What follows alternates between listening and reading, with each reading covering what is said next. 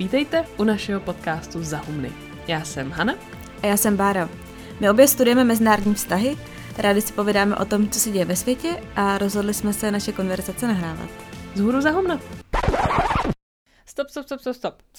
Dneska se za Humna asi úplně podívat nestihneme. Eh, deset epizod jsme zvládli držet snad ve vysoce informativním duchu a poctivě se připravovat. Ale pak přišel listopad a sešlo se nám takových pracovních povinností, že na téma analýzy změny režimu, kterou jsme si ambiciozně naplánovali, si zkrátka asi budeme muset počkat až na 31. výročí revoluce. Ale právě tím, že obě pracujeme v médiích, ale letošní listopad je prostě výjimečný. Já si myslím, že to výročí 30 let od pádu komunismu se, se připomíná hodně intenzivně. Takže díky té naší práci jsme měli možnost se buď přímo podílet na textech nebo videích, který se k těm událostem nějak vracejí, nebo jsme se potom účastnili různých třeba konferencí, které to připomínali. Takže jsme toho docela plný a říkali jsme si, že bychom se tedy aspoň krátce podělili o nějaký střípky, které nám přišly asi nejzajímavější. Takže nějaký informace budou, ale asi v trochu osobnějším duchu. Plus teda, kdybychom se asi hodně snažili, tak tu přidanou hodnotu tohohle dnešního dílu můžeme vidět třeba v tom, že aspoň dáme nějaké tipy na knížky nebo videa, na kterých se můžete podívat.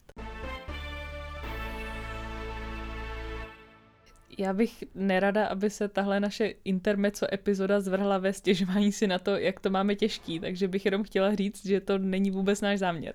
Ne, to určitě ne. My jsme se prostě rozhodli, že na začátek téhle epizody každá vypíchneme nějaký zajímavý akce, který jsme viděli, nebo jsme se na nich osobně podíleli a pak se dohromady vrátíme k jedný, kde jsme byli společně.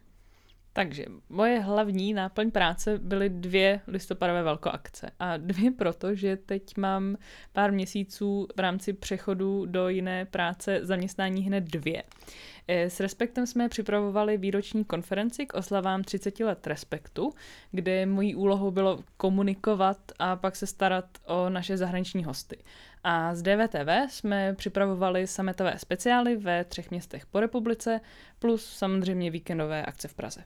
A tu konferenci, tu si potom asi probereme zvlášť, abych jenom za sebe řekla, že jak Timothy Snyder, tak Timothy Garten Ash, tak Natalie Nougarede i Milan Šimečka byli úplně skvělí. Já ti do toho možná jenom vstoupím, možná bych uh, vysvětla, kdo je kdo z těch hostů, kteří se té respektují konference účastnili, protože možná ne každý úplně ví. Takže Timothy Snyder, to si myslím, že je asi nejznámější jméno, to je prostě americký historik. Teď uh, nedávno mu vyšla knížka, zabývá se střední Evropou a jeho poslední knížka je Cesta k nesvobodě, nebo napsal známou tyranii, je myslím si velmi, velmi známý. Stejně tak jako Timothy Garten Ash, což je profesor um, středoevropských dějin a politologie na Oxfordu. A Natalie, já nejsem schopná vyslovit to příjmení, protože nejsem francouzštinář. Já jsem se jí na to chtěla celou dobu zeptat, jak se jí příjmení vyslovuje, protože jsem se na to ptala, myslím si v sobotu, nebo v neděli jsem si volala se svojí francouzskou kamarádkou a ani ona jako pořádně jenom jako odhadla, jak se to vlastně jo. vyslovuje, takže je to dobrý, když to zkomolím. Takže jako můžu říkat jenom Natalí. Mm-hmm. Což teda jako vychází to, francouzská. To byla moje strategie celou dobu, jsem říkala jenom Natalí. jo, ale oni tak oslovuje, no. Ale to je teda každopádně francouzská novinářka, která pracovala pro Le Monde, pracuje, myslím, teď pro Guardian, byla v Česku hodně v Rusku a tak dále. No a Milan Šimečka, bývalý šéf redaktor Respektu, slova, který má blízko jak do Česka, tak na Slovensko. No a já jsem se starala hlavně o ty první tři a chtěla bych takhle opravdu veřejně říct, že jsou hrozně sympatický a moudrý a doteď mě tak trochu hřeje u srdce, že si na nás udělali čas. Třeba Timothyho Snydera jsem vezla z letiště do centra a jenom za tu půl hodinku, co jsme si povídali o českých médiích a o tom, že jsou lidé vždycky nostalgičtí po době, kdy jim bylo 20 a že má rád Vyšehrad, tak jsem měla takový pocit, že to je fakt člověk, který si tu chválu a uznání zaslouží. A vlastně to platí pro všechny tři. Já ti těhle 30 minut v taxiku strašně závidím a to mi jako v něm bývá vždycky špatně, ale prostě pro pana Snydera bych vydržela i tohle. tak, tak to jsme možná nepotřebovali vědět. Nicméně tě, těhle 30 minut bylo jenom začátek mého ježdění autem, protože pro DVTV jsem kromě toho klasického provozu ještě spolu připravovala živá natáčení v Ostravě a v Karlových Varech. O Ostravě moc mluvit nemůžu, protože jsem tam kvůli respektu nejela, a nestihla jsem se ani podívat na záznam, ale jako hosté tam byly vrchní státní zástupkyně v Praze Lenka Pradáčová, violončelistka Terezie Kovalová a novinář David Klimeš což je úplně podle mě dokonalý mix vysokého představitele státu, absolutně skvělého kulturního člověka a excelentního novináře. A tady zase musím přihodit jednu historku. Já když jsem dělala rešerši na Terezi Kovalovou, tak jsem si pročítala jeden nějaký rozhovor s ní a najednou, když tam byla fotka její se psem, tak jsem mám dostala infarkt, protože jsem zjistila, že už ji asi rok platonicky miluju. I když ani nevím, že to byla Terezie Kovalova. Ono totiž při procházkách s mým psem jsem občas potkávala hrozně krásnou a stylovou slečnu či paní a občas jsme si tak pejskařsky vyměnili pár slov nebo se pozdravili a já jsem si říkala, ty, to bych chtěla za kámošku. No a pak jsem zjistila, že kromě toho, že je teda krásná a stylová a má rostomilýho psa, tak je ještě extrémně talentovaná a chytrá a moudrá.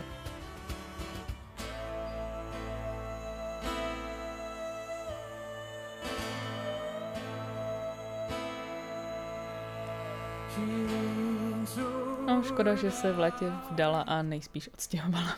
Jako dneska se za hovna nepodíváme.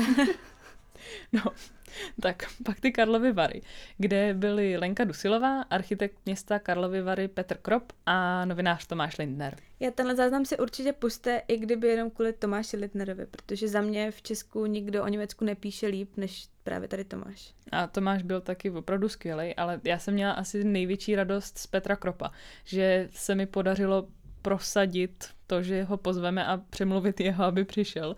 Já jsem se s ním totiž setkala jednou asi před rokem, když jsem tlumočila do češtiny přednášku o brutalismu v klubu Peklo právě ve Varech. A takže na rozhovor s ním v DVTV se určitě podívejte, je to velmi zajímavý pán. Porota vybrala eh, architekta Petra Kropa, eh, což je eh, člověk, který dlouhodobě působí v Holandsku jako architekt v renovovaném architektonickém ateliéru a má kořeny v Čechách, narodil se v Sokolově, studoval v Karlových Varech, poté odešel do zahraničí a rád by se sem vrátil.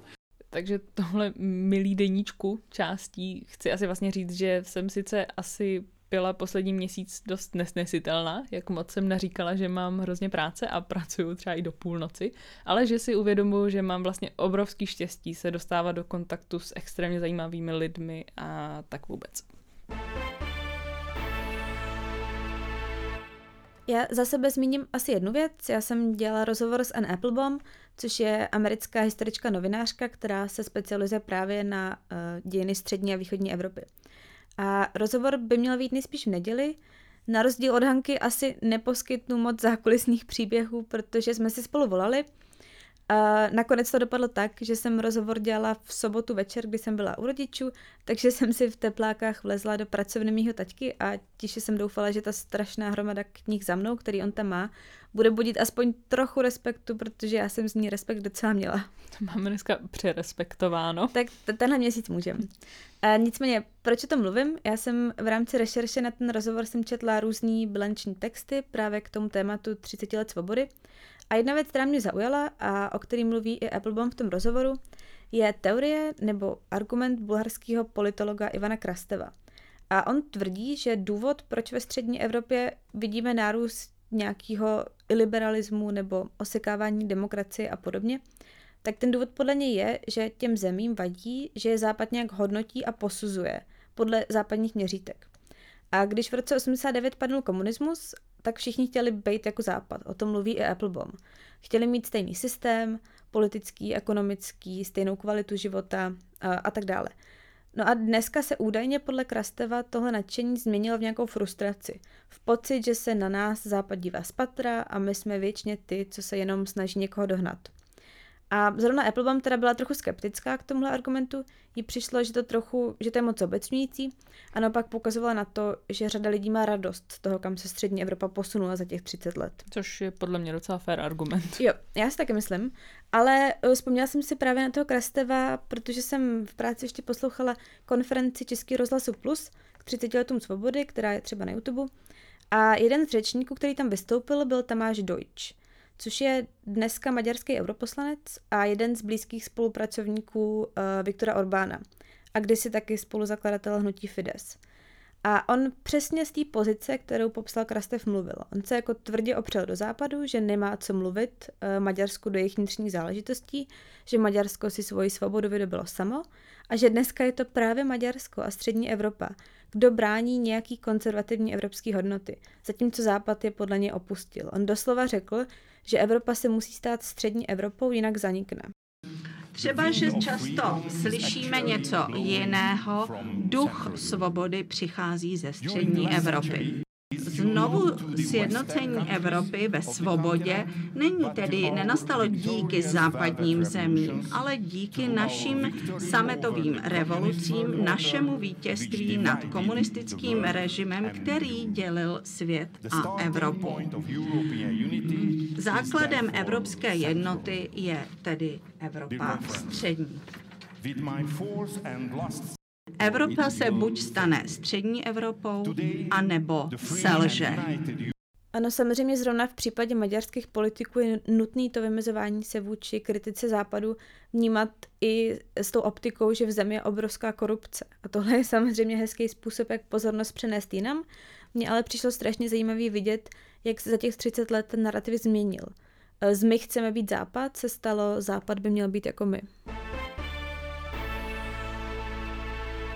A teď se podíváme na nějaké ty highlighty z respektí konference, která proběhla 11. listopadu. A já ještě předesílám, že jsem neslyšela úplně všechno. Sednout a poslouchat jsem zvládla jenom asi hodinu té debaty v angličtině, ale u každého speakera jsem si vlastně zapamatovala nějakou jednu zásadní věc, která se mi líbila. A ty jich bar určitě taky několik máš? Všechno? Já jich mám spoustu, já jsem byla nadšená. tak eh, já začnu Snyderem tak u něj mě nejvíc zaujala myšlenka, že historie Evropy a Evropské unie je větší, významnější než její mýtus a všechna impéria to mají naopak. Já to dám do kontextu možná trochu jenom. On, on vlastně dal vznik Evropské unie do souvislosti s rozpadem imperiálních říší západoevropských států. Protože po druhé světové válce se postupně rozpadly impéria, jak Velké Británie, Francie, Portugalska, vlastně všech, jakoby, který nějaký měli tou dobou. A státy, i když bolestně, tak přeci jenom akceptovali tu myšlenku, že už nebudou mít impéria. A místo toho se rozhodli budovat blahobyt a prosperitu jinak, právě skrze spolupráci a budování Evropské unie. A podle Snydera je tohleto mnohem silnější příběh, příběh, než ten, co se o důvodech vzniku Evropské unie většinou říká. A sice, že vznikla, aby v Evropě zabránila opakování druhé světové války. A podle něj je to silnější příběh proto, že druhou světovou si bohužel už nikdo moc nepamatuje a pak hlavně Evropa díky tomu má něco, co na světě nikdo nemá. A pro mě to hlavní, co jsem si z toho vzala, je to, že všechna impéria v dějinách si vlastně budovaly nějakou tvář, nějaký mýtus, který se snažili potom naplnit. Asi dobrým příkladem je třeba americká vize založená na ústavě, takové to známe Liberty and the Pursuit of Happiness ale že ta impéria tomu nikdy nějak nedostojí. A u Evropy a Evropské unie je tomu přesně naopak, že my jsme dokázali něco úplně neskutečného, vlastně vybudovat úplně novou politickou, právní, společenskou entitu, ale vlastně se k ní vůbec nevztahujeme, nějak se nám nedokáže dostat pod kůži. Nevážíme si toho, jak bezprecedentní to je, že spolu lídři zemí, kteří se vlastně po staletí periodicky masakrovali, jednají v míru. Ono to má samozřejmě tu každodenní praktickou rovinu od dotací po pomazánkové máslo, ale každá jiná obdobná jednotka, která měla tolik moci a kontroly nad lidmi a územím, měla v téhle rovině právě i ten mýtus, který zajišťoval tu emoční vazbu na ní. A my v Evropě jsme došli v některých věcech mnohem dál a ten mýtus by mohl být naprosto zásadní a přeci jenom mu to moc nemáme. Já, já s tím souhlasím, nebo takhle, uh, o tom by se samozřejmě o této tezi by se dala výst obrovská debata, do toho teď jako nepůjdem, ale mně to přišlo hrozně zajímavý a přišlo mi, že i celý sál v tu chvíli strašně spozornil a jako hrozně pozorně mu naslouchal, protože to byla teorie, kterou člověk není úplně zvyklý slyšet. Já bych jenom k Snyderovi doplnila takový malý vtípek, který si myslím, že asi trochu rozbije ten náš středoevropský obláček. On mluvil o tom, že se ho často my, jako středoevropané, ptáme, co si o nás myslí američané a jak vlastně celý re- region vypadá pohledem USA. A jeho odpověď byla no one is looking, nikdo se nedívá. Takže tak no. Dobrý, no. Takže další Timothy, Garten Ash. Eh, ten zas řekl něco hrozně zajímavého k, dalo by se říct, globálním trendům. A sice, že liberální demokracie, která byla od pádu komunismu vnímaná jako jediná opravdu globální ideologie, bez alternativy, něco uceleného, k čemu státy více či méně směřují, Takže liberální demokracie má poprvé zase konkurenci, a to v Číně. Pokud se třeba státy Latinské Ameriky nebo Afriky dívají na Evropu a pak na Čínu, tak Evropa se zdá být v podstatě v rozkladu a Čína naopak vypadá jako atraktivní alternativa. A tak je klidně možné, že uvidíme příklon těchto zemí k Číně a její představy o tom, jak se řídí stát. Já bych k Ešovi zmínila jenom jeden jeho komentář k české vnitropolitické situaci, nebo který se dá vztáhnout k české situaci. A sice jeho poznámku, že v demokracii se věci mění tak, že vyhrajete volby. A protesty, ať už na ně přijde tisíc lidí nebo čtvrt milionu lidí, tak zůstanou vždycky pouze a jenom demonstrací. Což uvidíme, jak na to třeba uh, na tuto poznámku nebo výzvu zareagují lidi z milionu chvilek, který samozřejmě na akci taky byli. No a Natalie Nugered asi dostala otázku, jestli jsou v čase internetu, kdy si každý může psát a šířit, co chce, tak jestli jsou potřeba novináři. A ona hned zmínila jednu v současné době velmi známou novinářku Carol Cadvaleda, že je jasným důkazem toho, že ano, Karol totiž rok pracovala na story, o které jste možná slyšeli, eh, Cambridge Analytica a používání Facebooku v politických kampaních. A právě to, že měla prostor se tomu rok systematicky věnovat a má za sebou obrovskou sílu té instituce Guardianu a Observeru, tak umožňuje takovéhle příběhy hledat a ukazovat. Tak tomu prostě účet na Twitteru nestačí a mně to přijde hrozně důležitý zmínit. Tak a já to uzavřu už eh, čtvrtým hostem, což byl, nebo čtvrtým panelistou, což byl Milan Šimečka. A mně se moc líbilo, co on říkal vlastně hned úplně na začátku, kdy na otázku, co se za těch 30 let o svobodě a demokracii a tak dále naučil, tak on odpověděl, že dnes lépe chápe, co svoboda vlastně je. On hezky popsal, že to její chápání svobody jakož dizidentů během komunismu bylo poměrně specifický právě díky té jejich dizidentské zkušenosti, kdy si mysleli, že pokud padne nesvoboda v tom politicko-občanském smyslu, tak to bude automaticky znamenat svobodu. Ale dneska je jasný, že svobody nemůžeš plně využívat, pokud jsi chudý nebo jakkoliv jinak omezený. Já jsem si vypsala i přímo jednu jeho citaci, kdy on řekl, že svoboda, důstojnost a rovnost jsou stejné pojmy. Jeden neexistuje bez druhého. To si pak taky někam zapíšu. Jo, no mě to přišlo skvělé, mě to připomíná, a to už je čistě jako moje čtení toho, co říkal, eh, že by na to šlo krásně aplikovat, jak se v uh, angličtině je pro tohoto hezčí, ale v, angli- v angličtině se rozlišuje mezi freedom from, což znamená svoboda od něčeho, na freedom to, svobodu k něčemu. Což třeba trochu zachycuje vývoj toho, jak se v USA vnímá nebo vyvíjelo hnutí za práva afroameričanů, kdy začíná člověk požadavkem na svobodu od, od otroctví a přechází ke svobodě na, na stejná práva ve veřejné dopravě, v přijímání na univerzity, na ekonomické příležitosti a tak dále. Takže když Šimečka říkal, že nechápali, že svoboda, důstojnost a rovnost neexistují jeden bez druhého, tak já jakoby chápu, jak se to stalo, protože a mně přijde, že demokracie přináší svoje vlastní výzvy a za komunismu si byla většina lidí velmi rovná, všichni byli stejně nesvobodní. A to, že svoboda a demokracie můžou vést ke vzniku nerovností ekonomických a dalších, tak to asi si myslím, že určitě jde brát jako jednu z těch lekcí za poslední 30 let. Tak za nás to v tuhle chvíli asi bude už všechno z téhle lehce netradiční epizody. My příště už se vrátíme k našemu obvyklému formátu. Dáme do popisku odkazy na všechny videa, texty, články, na všechno, co jsme tady teď, tady doporučovali. A my slibujeme, že to je na dlouhou dobu poslední lifestyleová epizoda. Rozhodně. tak zase příště.